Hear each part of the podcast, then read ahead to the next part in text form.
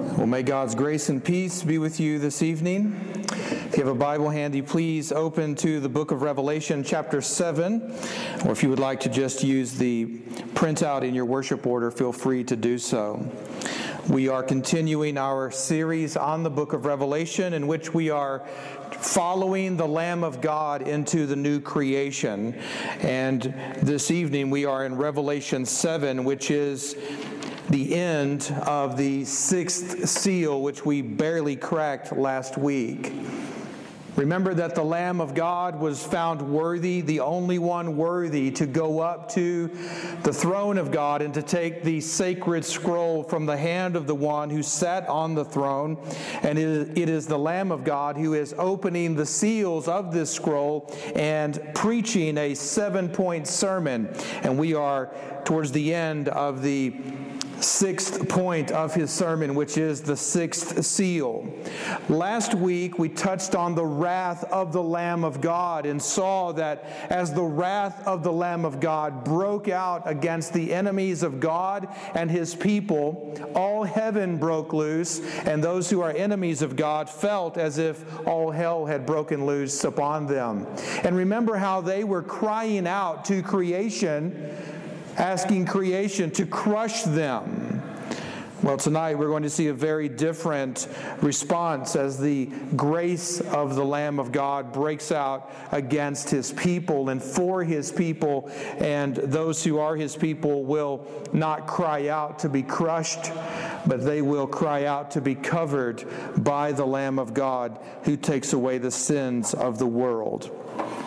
Our sermon text for this evening is Revelation 7 1 through 7. If you are willing and able, I invite you to please stand for the reading of God's holy word. The word of God reads After this, I saw four angels standing at the four corners of the earth, holding back the four winds of the earth, that no wind might blow on the earth or sea or against any tree. Then I saw another angel ascending from the rising of the sun with the seal of the living God, and he called with a loud voice to the four angels who had been given power to harm earth and sea, saying, Do not harm the earth or the sea or the trees until we have sealed the servants of our God on their foreheads. And I heard the number of the sealed 144,000, sealed from every tribe of the sons of Israel. 12,000 from the tribe of Judah were sealed, 12,000 from the tribe of Reuben, 12,000 from the tribe of Gad, 12,000 from the tribe of Asher, 12,000 from the tribe of Naphtali, 12,000 from the tribe of Manasseh, 12,000 from the tribe of Simeon, 12,000 from the tribe of Levi, 12,000 from the tribe of Issachar, 12,000 from the tribe of Zebulun, 12,000 from the tribe of Joseph, 12,000 from the tribe of Benjamin were sealed. After this I looked, and behold, a great multitude that no one could number from every nation, from all tribes and peoples and languages, standing before the throne and before the Lamb, clothed in white robes, with palm branches in their hands, and crying out with a loud voice Salvation belongs to our God who sits on the throne and to the Lamb. And all the angels were standing round the throne and round the elders and the four living creatures, and they fell on their faces before the throne and worshiped God, saying, Amen. Blessing and glory and wisdom and thanksgiving and honor and power and might be to our God forever and ever. Amen. Then one of the elders addressed me, saying, Who are these, clothed in white robes, and from where have they come? I said to him, Sir, you know. And he said to me, These are the ones coming out of the great tribulation. They have washed their robes and made them white in the blood of the Lamb. Therefore, they are before the throne of God and serve him day and night in his temple and he who sits on the throne will shelter them with his presence. They shall hunger no more, neither thirst any more. The sun shall not strike them, nor any scorching heat. For the Lamb in the midst of the throne will be their shepherd, and he will guide them to springs of living water, and God will wipe away every tear from their eyes. And that is the word of the Lord. May God add his blessings to the reading, the preaching of the hearing of his word, and all the church says. You may be seated. A question is posed at the end of Revelation 6 as the wrath of the Lamb of God breaks out against the enemies of God, and the enemies of God are fleeing from the face of the one who is on the throne and crying out that even the mountains would fall upon them. The question is posed who can stand? And the answer to that question is found in Revelation 7. As the vision continues to unfold, we find that those who can stand are not the enemies of God, but the friends of God, the servants of God. In this vision, we see it's the angels who are standing, it is the martyrs who are standing, the presbyters are standing, the saints are standing. All those who have gathered around the throne of God and of the Lamb to worship and praise Him, they are standing even in the moment of His great wrath breaking out against His enemies. They continue to stand. But they only stand for a while because, as you saw and heard in the vision, they stand as long as they can until they are overwhelmed by the majesty and the glory of God, and then they fall on their faces in worship and praise of who God is. Who can stand when all heaven breaks loose against the enemies of God? Only those who are the friends of heaven.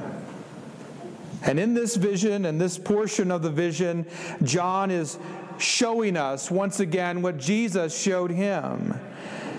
And he shows us that in this vision, as things begin to unravel and fall apart, there are some people who are held intact and do not lose their standing.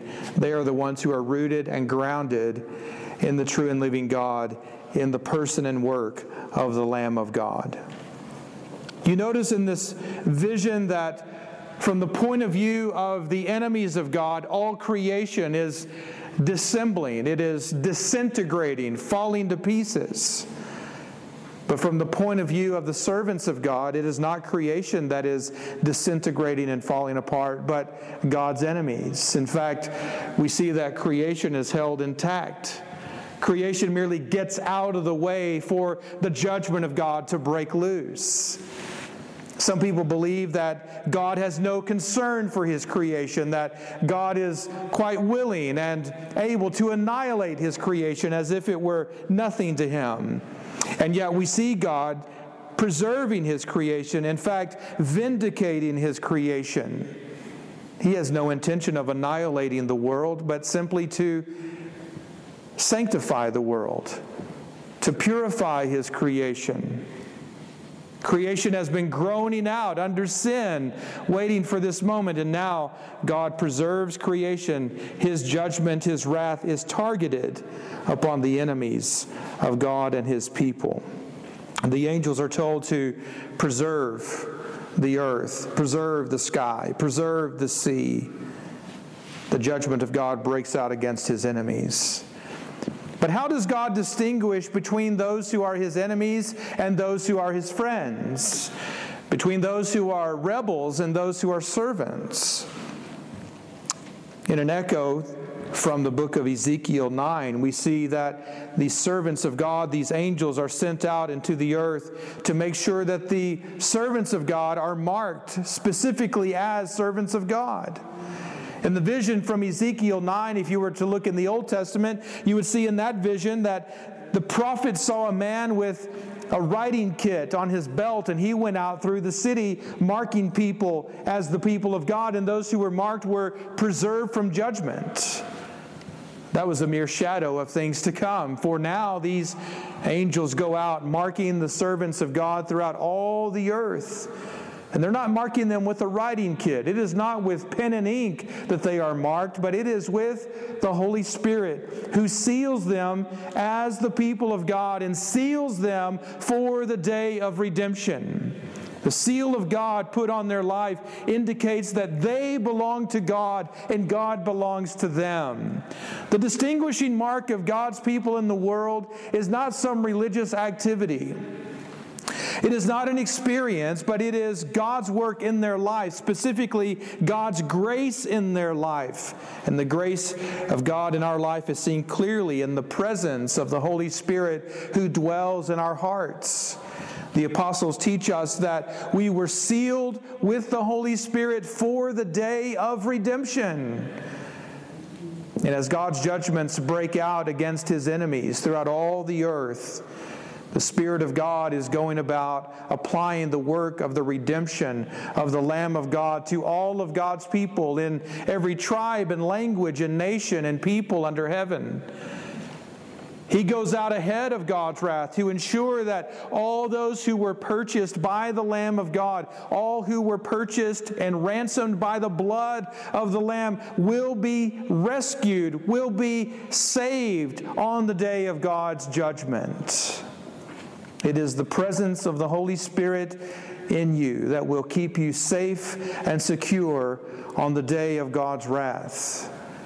It is the grace of God in your life that saves you and preserves you from judgment. Well, how many people are marked? How many people are sealed with this seal? There are people who criticize us who believe in the, here's a theological term for you, we believe in particular redemption, meaning that we believe that Jesus died for a specific people, that he died for a particular group of people, a number of people, a list of people, if you will, that he had in mind. I'm coming into the world to rescue and ransom these people that the Father has given me. And there are people who say, oh, you guys believe that only a select few will be saved. And none of us, to my knowledge, ever said a select few.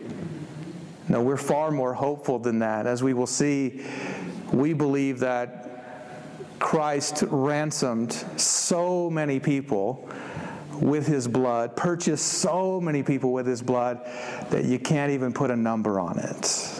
We'll see that in just a moment. Well, speaking of numbers, why does the vision give us all of these numbers 12,000, 12,000, 12,000 until we get to a total of 144,000? Well, that would indicate a small number that people can calculate. So, is there a contradiction in the vision? No, because this is not a literal number. This number, the numbers you see there, are symbolic, they are figurative. They are to give us a clear impression that God has come to ransom and redeem all of his people. This is the perfect number of God's people, Israel, the one who wrestled with God and the one who bore the glory of God. These are his people the complete number of his people will be sealed with the Holy Spirit. Why? Because they were purchased with the blood of the Lamb. There's no contradiction in the vision because after we find out that this complete and total number of God's people are sealed, notice what John says. Interesting thing here, by the way.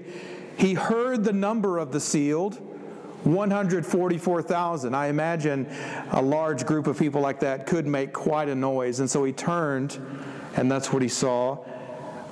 But notice, as you often find in John's revelation or the revelation of Jesus to John, John hears one thing, but he, he often sees another thing. So remember a couple of weeks ago when he heard Lion of the tribe of Judah, and he turned, and what did he see? Saw the Lamb of God. Likewise, here, he heard the number of the 144,000. He heard the number of all of God's redeemed. And he turned to see them, and when he turned, what did he see? He saw a great multitude that no one could number. From every nation, from all tribes and peoples and languages, standing before the throne and before the Lamb. We'll get to what they were wearing and doing in just a moment. But I want you to remember that this is the same group of people mentioned in Revelation 5, 9, and 10. Revelation chapter 5, verses 9 and 10, where there we learn that the Lamb of God is worthy to take the scroll out of the hand of the Lord God Almighty because he purchased redemption. He purchased redemption for a people for God from every nation, tribe, and people and language. Revelation 5 does not tell us how many were purchased, how many were ransomed, but now in Revelation 7, we find out that it is a great multitude that no one could number. God's grace is greater than our sin.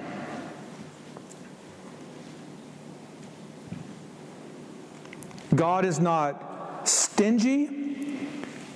He is not selfish. He is not chintzy with His grace. He sent His Son into the world to save the world from sin and death. And when Jesus finished his work of redemption and returned to the Father, he didn't say, Well, I made redemption possible. I hope they take it. I made it available. I hope someone likes what I've done. That's not what he did. When he finished the work of redemption and ransoming people, he returned to the Father and said, Here are the names of all those you have given me. I have lost none of them. I purchased their redemption. Here they are. And the Spirit of God is sent out from heaven to go through the earth to all the nations and tribes and peoples and languages to do what? To make sure that all the people for whom Jesus died are signed and sealed with his redemptive work. This is the work of the Holy Spirit. What role does the church play in that? The role we play in that is we gather for worship, we preach the gospel, we go on mission, we bear witness to the world that Jesus Christ is the Lamb of God who took away the sins of the whole world. And it is through the means of gospel preaching and through the means of worship that the Spirit of God works to bring the redemptive work of Christ to all of His people through all space and time in all kinds of places. How many will be saved? Far more than most evangelical Christians believe. A number so great that you can't even put a figure to it. Imagine that. It's a magnificent work of Christ in the world to save a great multitude that no one can even count. What does 144,000 represent? It represents that great multitude that no one can count. It is the perfect number of God's people everyone for whom Jesus died, everyone whose salvation was purchased by the Lamb, everyone ransomed by the blood of Jesus Christ will be standing before the throne and before the Lamb before it's all said and done. And what will they be wearing? Well, they will be wearing white robes. Where have you heard this before? White robes. Well, in Revelation 1, Jesus appears to John on the island of Patmos, and he's wearing a white robe. And then you fast forward a little bit to the souls under the altar. And these are the ones who have been martyred. These are the ones whose lives have been sacrificed to God by enemies of God. They are the ones saying, How long, O Lord, until you avenge us? And remember, God gave them white robes. Why? Because they are going to identify with Jesus, they are in Christ. And who are all of these people? A multitude that no one can count. They are also souls under the altar, dressed in white robes. They are the people of God who identify with the Lamb of God. And they are waving palm branches. These palm branches are not signs of peace. In the Jewish economy and Jewish history, when palm branches were waved, it was their way of saying, Hosanna, blessed is he who comes in the name of the Lord. They are hailing the King of kings and the Lord of lords. And their song here is Salvation belongs to our God who sits on the throne and to the Lamb. The Lord saves. That's their song. Imagine being a part of a great multitude that no one can count, and everyone knows every word of this song. Salvation belongs to our God who sits on the throne and to the Lamb. That's the song we sing. That's the song that our brothers and sisters are singing around the throne. That's the song the martyrs and the saints, the presbyters are singing. That's the song of the redeemed. Salvation belongs to our God who sits on the throne and to the Lamb. He can give it to anyone he pleases. He can give it to as many or as few as he wants. He can give it to all or to none. It's his to give or not. And yet we have a great multitude from all tribes and peoples and languages, from every nation, singing Salvation belongs to our God. And what are they suggesting in the song? And He gave it to us. Now, the question should never be, well, why doesn't God save everyone? The question should be, why does God save anyone? And the answer is, because He wants to. He does it for the praise of His glorious grace. And by the way, if he withholds, if he withholds salvation from anyone, he does that for the praise of his glorious justice. He's not obligated to save anyone. And yet he is so merciful and gracious that he saves far more people than we can get our minds around. We can't calculate the number of all the peoples through all the ages that he has purchased, that he has ransomed with the blood of the Lamb of God. And the response to this should not be, well, that doesn't seem right, or that doesn't seem fair, or how come I'm not included, or why isn't that, why is that guy left out? No, the response to this redemptive work of the Lamb of God should always be the same. And that is, we fall down on our faces before the throne of God and we say, Amen. We say, You are right. We agree. This is good. Blessing and honor and wisdom and thanksgiving and power and might be to our God forever and ever. The proper response to the person and work of Jesus Christ and his redemptive work is exactly this to worship and praise him for all he has done forever and ever. Now, that's not the end of the vision, is it? Imagine if you're feeling a little shaken or boggled. Imagine John standing there and seeing this vast multitude and trying to get his heart and mind around all of that. And, and suddenly his concentration is broken by someone who says to him, It happens to be one of the elders. Again, this is what good presbyters do. They like to shake you up a little bit. And so he says to John, Who are these clothed in white robes and from where have they come? The elder is not asking for information for himself. He knows who they are. He's not trying to figure it out. He wants John to answer John, do you know who they are? Do you understand who these people are and how they got here? And John does know and understand, and he just kicks it back and says, Well, you know, I don't need to tell you something you already know. And then the elder answers, These are the ones coming out of the great tribulation. They have washed their robes and made them white in the blood of the Lamb. We don't have time to trace all of this out, but I do want to highlight for you one of the really interesting contrasts in this story. If you go back to chapter 6, you find that as the wrath of the Lamb broke out, there is black soot flying out of heaven against the enemies of God.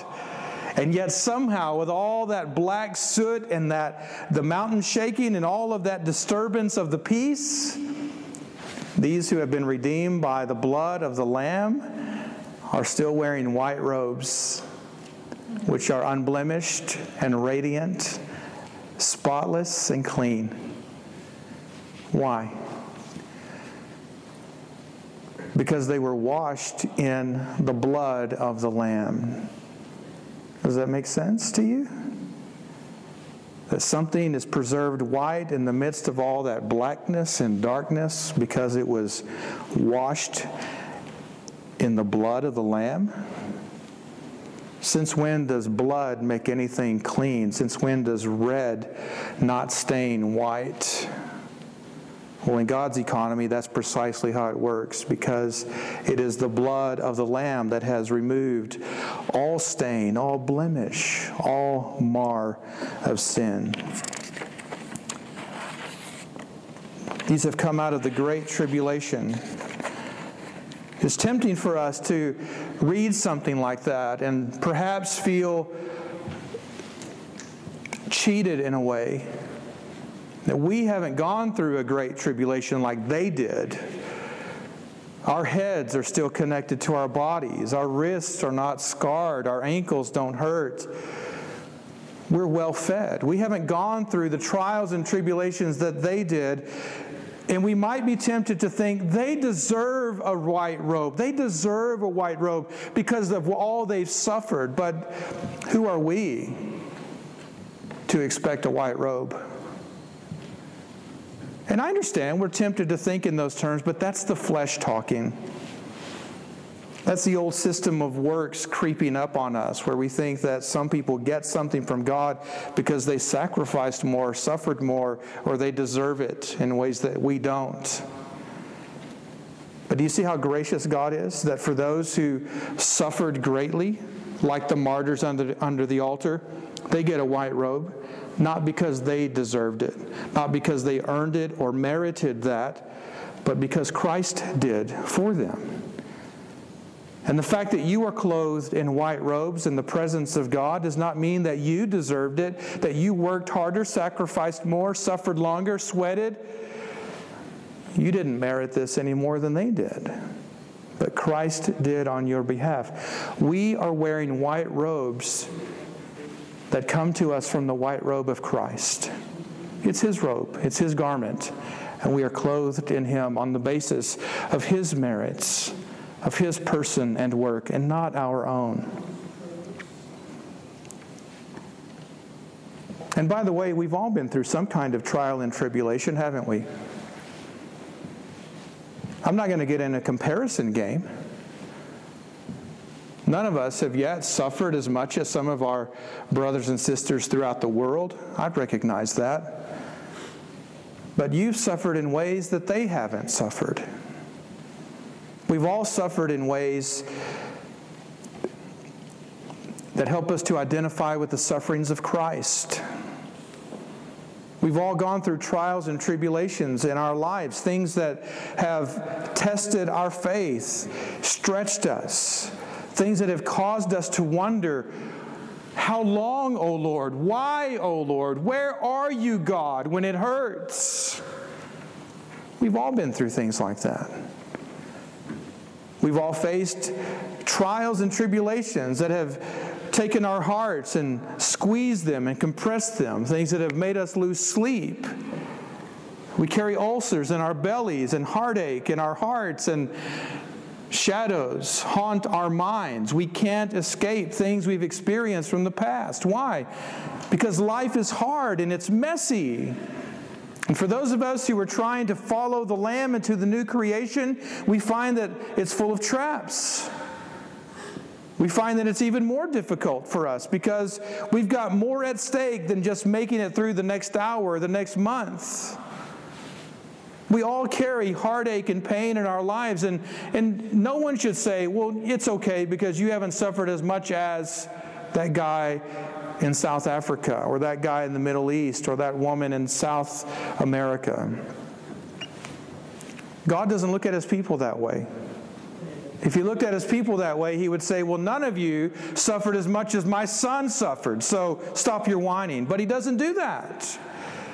He takes all of our tears, all of our sorrows, and He puts our tears in His bottle, and He sees that our sufferings are related to the sufferings of His Son Jesus. How do we make it through the world? We make it through the world by suffering, through sorrows. We're following the Lamb into the new creation, bearing our crosses every step of the way. The cross is heavy, it's painful. We wonder, will we ever make it to the end? Will we get there? And we will get there. But we will get there by the grace and mercy of the Lamb of God. We're following the Lamb.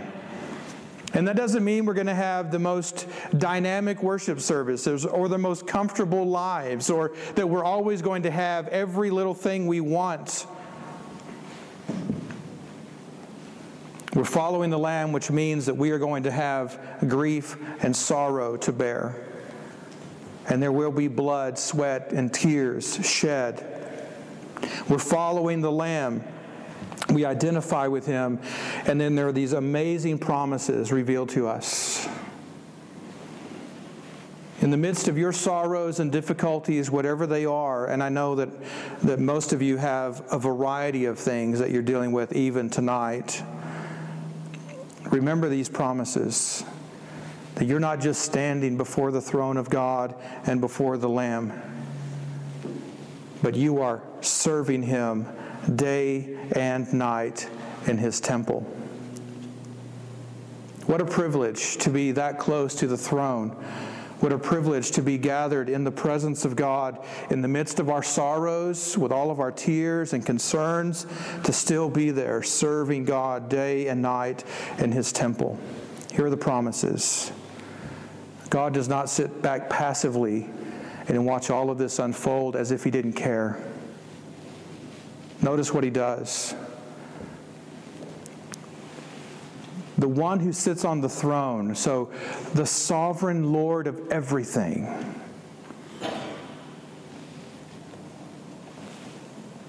Shelters his people with his presence. The word shelter that's used here is the same word used to describe Jesus, the Word, who became flesh and dwelt among us. He sheltered among us. He dwelt among us. He pitched his tent among us. The sovereign Lord who sits on the throne shelters his people with his presence. He casts his tent over them. Why? so that they may dwell in his presence, they may stay in his house forever. And as he pitches his tent over his people, the promises continue to unveil and unfold. They shall hunger no more. They shall thirst no more. The sun shall not strike them any more, nor any scorching heat. He shelters us with His presence. Think of the contrast here. When the Lamb of God, when the wrath of the Lamb of God broke out against the enemies of God, it caused God's enemies to run and hide and to cry out for death. It caused them to ask creation to crush them. But now that the grace of the Lamb of God is breaking out, it causes God's people to come and to sing and to shout for joy. And it causes them to ask the shepherd to shelter them. Under the train of his garment, under the tent of his presence. Why is all of this possible? Why is all of this a reality for the people of God? The vision tells us because the Lamb at the center of the throne will be their shepherd. And he will guide them to springs of living water, and God will wipe away every tear from their eyes. This isn't wishful thinking. This is the reality of the gospel embodied, fleshed out by the Lamb of God. And do you see once again the contrast, the, the tension that these images create for us? We learn that the Lamb is the shepherd. And in the language, in the language of the scriptures, to get your mind around this, a shepherd is not simply the guy who carries a pouch and a rod and a staff and takes care of little animals. The shepherd is the king, he is the Lord of his people. And this is how our King and Lord responds to us in our hour of need as he rises from his throne to serve us as we draw near to his throne to serve him. And that's the beauty of this covenantal relationship we have with him. Even though we walk through the valley of the shadow of death, we will fear no evil, for his rod and his staff comfort us. The Lord seeks and saves the lost, and he strengthens the weak. He sends us on mission as sheep among wolves, and yet we return from the mission and enter his gates with thanksgiving in our hearts. We enter his courts with praise. And what do we say? This is the day the Lord has made. We will rejoice and we will be glad in it. I know that some of you are carrying burdens that feel far too heavy for you to carry. I know you've cried yourself into dehydration and you are thirsty. I know your flesh is weak. I know that your heart's hunger for far more than you can find in this world. And I want to remind you, as a fellow sheep among God's sheep, among God's people, that we will find all we need, all we could ever ask for, all we could ever hope and dream in the person and work of the Lamb of God. We've got to keep moving to his throne. We've got to keep coming and centering our lives on this. I confess to a brother this week that I often slip into anxiety and despair over the things of life. But nothing has helped to reorient my heart and mind like the visions we've seen in the book of Revelation. To know that the one who sits on the throne and the Lamb cares for me, cares for you, and is actively pursuing us and bringing us home safely. Well, this is the kind of thing that brings joy to a heart and helps us to sleep well at night. I hope you find comfort in these gospel truths this evening. If you will, please stand with me as we pray. O oh Lord, how lovely is your dwelling place. Our soul longs, yes, faints for the courts of the Lord. Our heart and flesh sing for joy to the living God. Even the sparrow finds a home, and the swallow a nest for herself where she may lay her young at your altars, O Lord of hosts, our King and our God. Blessed are those who dwell in your house, ever singing your praises.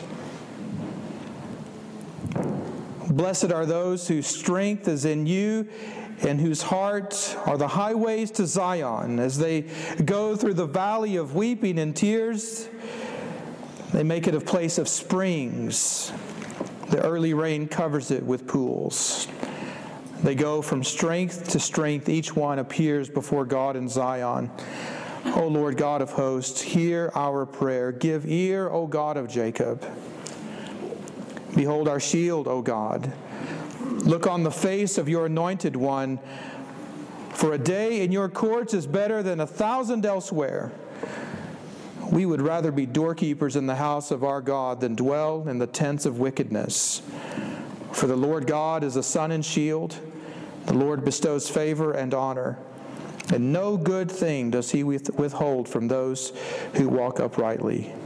O Lord of hosts, blessed is the one who trusts in you. And we ask you, O God, to give us the grace to trust you, as the psalmist indicates. For the good of your people and for the glory of God, we pray. Amen.